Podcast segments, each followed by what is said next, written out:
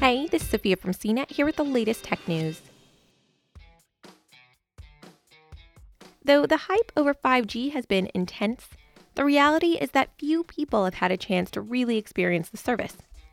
The available coverage has been hard to find over the past year, with the broader ranging networks turning on only at the end of 2019. There have been only a handful of compatible devices, and we suggested you avoid many of the early ones. But the situation is poised to change, with 5G coming to more devices and service plans becoming more affordable. That's according to Jeff McElfresh, chief executive of AT&T Communications, which is the arm of the Dallas telecom giant that runs wireless, home broadband, and subscription video services. AT&T has an incentive to get more people on 5G, a technology that promises to eventually power other trends like telemedicine and self-driving cars. More people on 5G means more people on a better, faster experience and less congestion on the company's older legacy networks.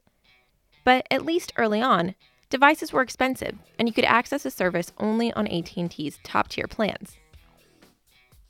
McElfresh said 5G would become more accessible over time he doesn't see a huge impact on the network upgrade from the coronavirus, but noted that the target for nationwide 5G coverage, which uses a lower frequency band of spectrum that gets speeds only slightly higher than 4G, is now slated for the end of the summer, suggesting it'll happen in the company's third quarter.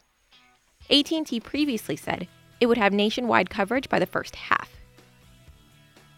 McElfresh did note that in places where the company needs to get a permit to reach certain cell sites, getting access is difficult since many government offices aren't open with the lockdown in place. AT&T has also been deploying 5G using millimeter wave spectrum, which offers the insane speeds you usually read about with this technology.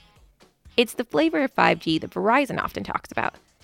If the nationwide 5G that AT&T is deploying is like a freeway, the millimeter wave variant of 5G is like the Autobahn.